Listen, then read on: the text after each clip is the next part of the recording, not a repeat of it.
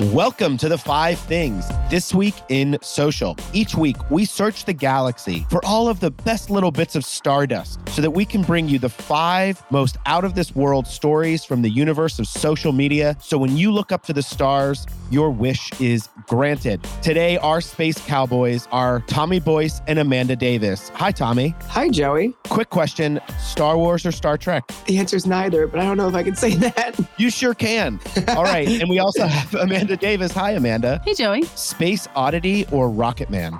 Rocket Man. Elton John. Forever. Nice. Tommy, do you have an answer for this one? That is a much better question. Space Oddity all the way. All right. I love the debate. All right. Here we go. I'm Joey Scarillo, and we are about to go to ludicrous speed. Here are the five things. First up, Tommy tackles Twitter's annual brand bracket. Amanda digs into TikTok, who are rolling out the stories feature to more users. Instagram launches algorithm free feed for all users, and Tommy will explain that. Amanda tells us about a report that details 66% of brands are increasing influencer spending. And finally, Tommy tells us how podcasts are helping brands meet their DEI commitments. Five, four, three, two, one.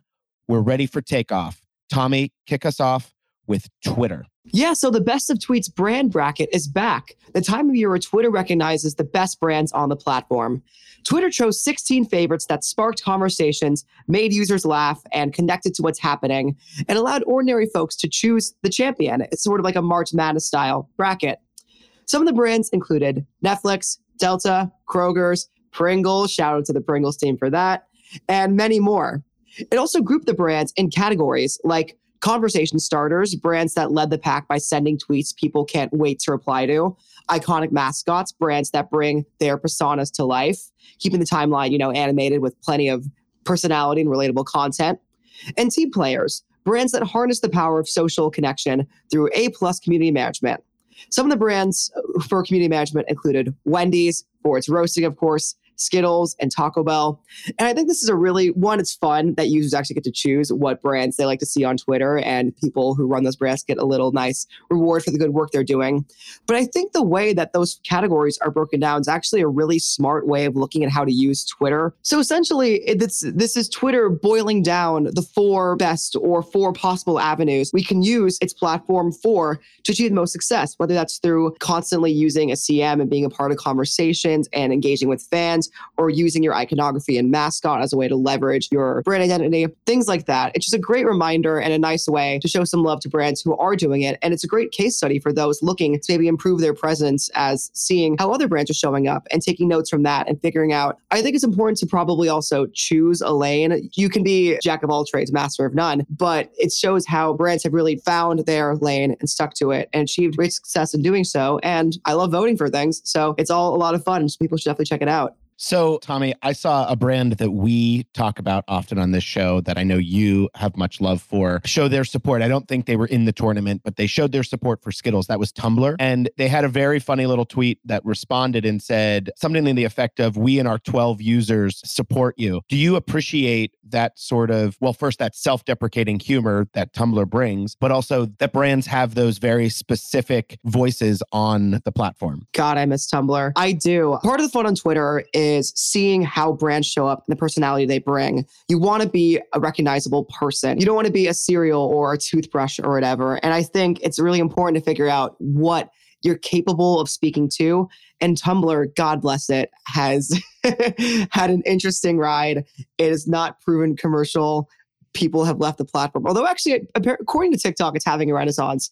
I still use Tumblr, full disclosure. That might come back to bite me one day but I'm not seeing much of a change in user base. But I think it's very important and fun for brands to know what they can speak to and the language they can use and really just honing in on it. And I did not see that Tumblr tweet, so I'll have to check that out. Yeah, it, it made me laugh and actually think of you. Amanda, question for you. Is this bracket just for marketers? Is this just for us to talk to each other? Or does the broader Twitter sphere, everyday Joe Twitter user care about brand brackets like this? So I think it is definitely a marketing, almost B2B activation. You know, it's put on by the Twitter marketing Twitter account. And what I think it does is it pulls in all of the engagement and interaction that these tweets had in their life cycle at that time from consumers and almost acts as case studies for us as marketers and other brands to kind of understand, to Tommy's point, like what are the different ways that you can show up? What is success? Success isn't always just putting something out there and people, you know, thumbs it up. It's starting a conversation, it's back and forth engagement, it's more conversation between a brand and a consumer. So I think that we actually already received a lot of the consumer input with the way that these tweets kind of like went to market, for lack of a better word. And now what we're doing is being able to look at it through a marketing lens and say, you know, these were super valuable and provided this success that we can all kind of look at and see the breadth of. Well, at the time of this recording, we do not know the winner yet, but we I'm sure we'll find out soon. Can't wait. This is an engaging and exciting time of the year. All right. So, Amanda, let's switch over to TikTok now, who are rolling out stories features for more of their users. All right. So TikTok has previously experimented with a stories feature, as we may have seen on platforms like Snapchat and Instagram. And it's actually now rolling it out to a larger group of users. The details aren't super clear. It looks like it's a lot of larger creators and influencers with followings that post regular content. I will say this feature works pretty similarly to how Instagram stories works. You have the same content capture and edit features that you have with your in feed capabilities for TikTok, but they only exist for 24 hours. So, what's interesting, and, and I'm curious to see how they evolve this, is that the only place and the only way that users can engage with this is if they go to a creator's profile and they can see their story through there or if there's a little blue circle around their profile pic, similar to Instagram when someone posts an Instagram story. So, right now, there is no feed where you can go through and look at all the stories of those that you follow. So, the discovery is a little bit questionable, but I think this is proving to be a pretty interesting conversation around what native behavior and native content looks like on apps. I personally feel that TikTok is already pretty off the cuff and is less curated than what we would see on something like an Instagram or a Pinterest. So I'm not sure what kind of content users would want to see that is only available for 24 hours that they're maybe not already seeing. That's kind of the beauty of TikTok is that it's not so overproduced or over curated. But again, TikTok does such a great job with their content and their algorithm. So more content, more consumers interacting with it builds more learnings for the algorithm. So this could go somewhere that we might not expect. Yeah, I am curious. Tommy, do you see this as a way to get more users to create on TikTok. So, somebody like me who maybe doesn't create TikToks but watches them, maybe I could create a story? Or is there another use case that you think this new feature might have? I think that's the goal for this. It's trying to increase engagement. I'm just not sure. I'm interested to see if people actually end up using it. I just don't think I think people conflate. We talk about how Meta and Instagram and these platforms view TikTok as a competitor, when to me, it's so much more of a competitor and comparable to YouTube. And YouTube doesn't have a stories feature. That's not what you go to the platform for. And I feel like TikTok at this point, there's such a low barrier to entry given how prolific it is and how much time people have had with it now. Like I now will occasionally make a TikTok if I feel like it, like once in a blue moon. And I was someone who up to this point would never do this. And so I think the goal obviously is more engagement. I just am not sure if taking other elements from, you know, from Snap or from Insta where stories have previously been made a part of the user experience. I'm not sure if TikTok will see the success that maybe it wants to, or maybe the goal is just to get the average Joe hasn't posted yet to start having it be a part of their daily user behavior and then lead to having more content creators be created and be part of the platform and the ecosystem. Yeah, it should be very interesting to see where this ends up going. All right, uh, Tommy, let's talk about Instagram, who launched an algorithm free feed sorting option for all users. Let's get into it. So, Instagram today is making a chronological feed available to all users. It is back, friends. As promised earlier, alongside other new feed filtering options that will allow you to scroll through posts from your favorite accounts. The feature has been launched to a limited testing base starting in January, but will now reach Instagram's global user base.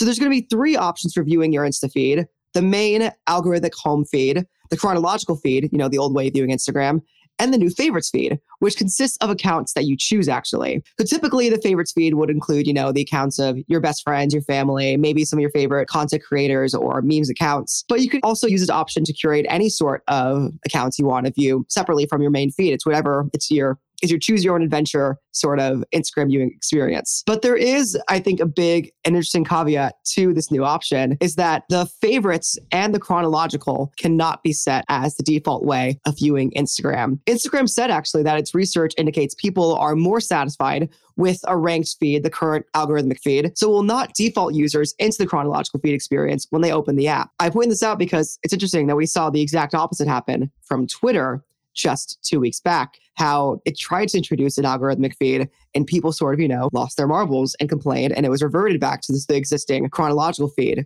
So, and this is something also that Instagram fans for a while have had the chronological feed as sort of a white whale as the kind of bring back old Instagram. But I'm interested in that we're so used to the algorithm, both as, you know, people who use a platform for posting content for brands, and also as someone who uses the platform as a person. I'm so used to seeing the same sort of friends I regularly engage with on the platform, seeing the stories that actually swipe up on be front of mind. And so I don't think I personally would revert back to the chronological way of viewing Instagram as much as it's, you know, a victory of users choosing the way that they use the platform. I think we're all so ingrained in the current algorithm that personally, I'm not going to go back to the old way. And I'm interested in seeing if viewing habits and viewing behaviors actually prefer going back to the chronological feed, especially when Instagram, I mean, I follow like you know, like a thousand people. That's so much content to sift through. And so I actually think Instagram is making a right choice here, giving users the option to choose the way they view the platform while keeping it. And I know it's good, obviously, for monetary and advertising purposes to keep it algorithmic first, but it's giving users the choice. And we talk about obviously Web3 and decentralization and power to the players. And so I actually think this is a really smart way of going about this new exciting development. And also the favorites speed sounds great. I'm going to definitely be using that in the future. Yeah, it kind of sounds like they're giving people what they want while still keeping it the way they want the app to function. Um, I, you know, Amanda, do you think people are going to tap the Instagram icon at the top left and just view favorites or just view people they follow?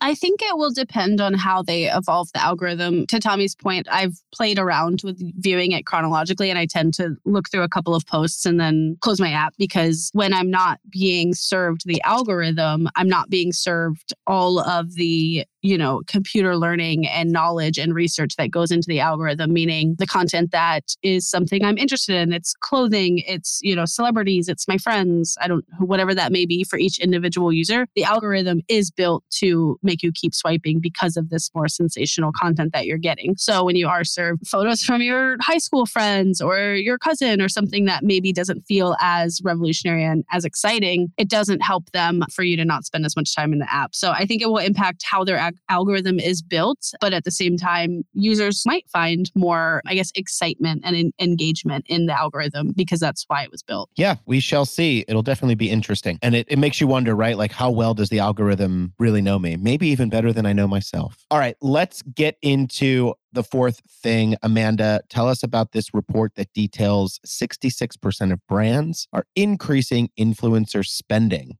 It's very exciting. Yeah. So, a recent survey from Creator IQ and Tribe Dynamics shows that brands have actually increased their influencer spending by 66%. And that specifically references last year's spending compared to previous years. This is a huge jump, a huge number, especially, you know, understanding that we were in the second year of a pandemic. Production capabilities might have not been where they were before the pandemic. Brands really leaned on these influencers to tell their brand story in an authentic way. I think what's important to note too is 52% of the brands surveyed have expanded their creator marketing teams to help assist with this. So you would imagine that this is teams that maybe were, again, production heavy or worked in other parts of marketing that are now seeing the benefit and the value of creator marketing and making sure that they invest there. Some other interesting points from the survey is that a lot of the spending is focused on Instagram stories or has been focused on Instagram stories, but a lot of brands are starting to pay a lot more attention to TikTok as it grows and becomes a bigger opportunity. Specifically, 96% of brands and 88% of influencers reported using Instagram stories for this branded content. And meanwhile, only 46% of brands and 42% of influencers said that they use TikTok for this brand content. So overall, you know, the platforms, especially over the last few years, have worked to really celebrate and support this influencer content, providing resources, providing, again, support in the algorithm, making sure that their content is seen by users compared to in app ads, which are still a big part of the experience. It's seeming that influencer content is becoming equally, if not more important for brands to show up on social that way. And last thing I'll mention is I know last week we had a conversation when we were recapping South by around how influencers have really evolved and like what are influencers? What are influential people? What do they do? What do they create? What does it look like? Even thinking of the beginning of TikTok, you know, early in the pandemic, there was this singular content style for dancing videos. But now we've moved into these like deeper insights into who these influencers are, what they're making, what they're creating, their personalities. So when you do get to tap into that nuance and, you know, their taste and how they make decisions, it makes it much more trustworthy when they talk about a brand or a product and you really are actually getting their point of view versus something that might have felt singular previously. It's very interesting survey. Yeah. Speaking of uh, South by last week when we talked to Kyla, she talked about the lack of influencer marketing at South by. So, Tommy, I'm just curious, knowing that, what sort of jumped out to you from this report? Was it surprising at all for you? That did surprise me. I was very surprised that South by did not include more influencer marketing when that seems to be sort of the name of the game right now in a lot of ways. We're seeing the popularity of TikTok just skyrocket. It's a behemoth. And the way through that is through influencers and through creators. And I'm Uh, this, the fact that people are spending more on influencers does not surprise me. It makes total sense. It's a way to reach audiences and have actual real engagement and community fostering that does not feel forced and actually can allow you to show up in surprising places and make deeper connections than normally you could foster. But again, going back to South by, maybe it's because the theme of South by this year was so obviously, Amanda, as you said, NFT heavy, Web3 heavy, just dominating the space. People forgot about the meat and potatoes of sort of the day to day marketing. It was all future oriented. I mean, we talked about going to space for crying out loud cloud also ties into the intro this week. But this makes total sense. And obviously, influencer marketing is a core part of what we do. And whenever I think about influencer marketing, I always think of the words of Kate Pierce, which is co creation, co creation, co creation. And seeing brands spending more to do that, I think is just a natural progression of the way that we're using social and it's certainly advisable. Yes. All right. So let's land this spacecraft and bring it home and talk about how podcasts are helping brands meet their DEI commitments, or I've also heard JEDI commitments, J E D I, justice, equity, diversity, and inclusion. Just a little tie into space again, Tommy.